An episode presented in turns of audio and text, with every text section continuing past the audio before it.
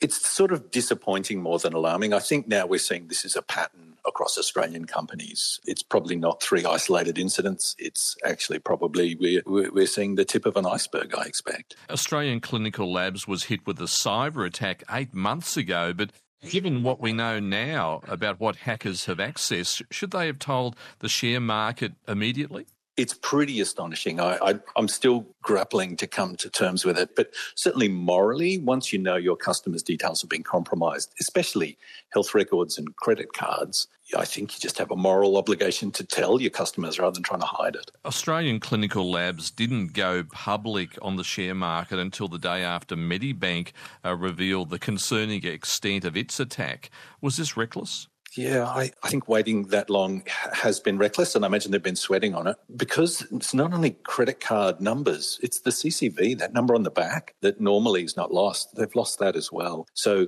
people could have had fraudulent transactions against their cards now for months, and no one knew. They just had to tell us and we'd have changed our credit cards. So it does seem reckless to me to just gamble on it all being okay. And now that customers of Australian Clinical Labs know that there's an issue, that their data's been potentially accessed, I'd imagine there'd be a lot of people very busy cancelling their credit cards.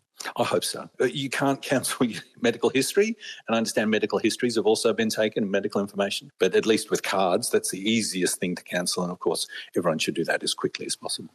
Given what we've seen with Australian Clinical Labs, and surely there must be other companies out there sweating about making these issues public, do boards and chief executives really need to be getting out on the front foot at the moment? Yeah, Peter, I mean, you put your finger on I think, the main lesson we can all learn from what's been happening, which is it looks like boards and CEOs just haven't been taking this seriously enough. And the buck stops there. It's in all the cases we see, eventually the attempt is to blame someone lower down, or blame the criminals, the so-called sophisticated attackers, or blame the public for not being responsible in how they use things, or they're elected to do it. But really, at the end of the day, the only people that can bring about change in an organisation and change the culture are the board and the CEOs. Boards and chief executives know that they have to comply with continuous disclosure rules on the ASX if they're ASX-listed companies.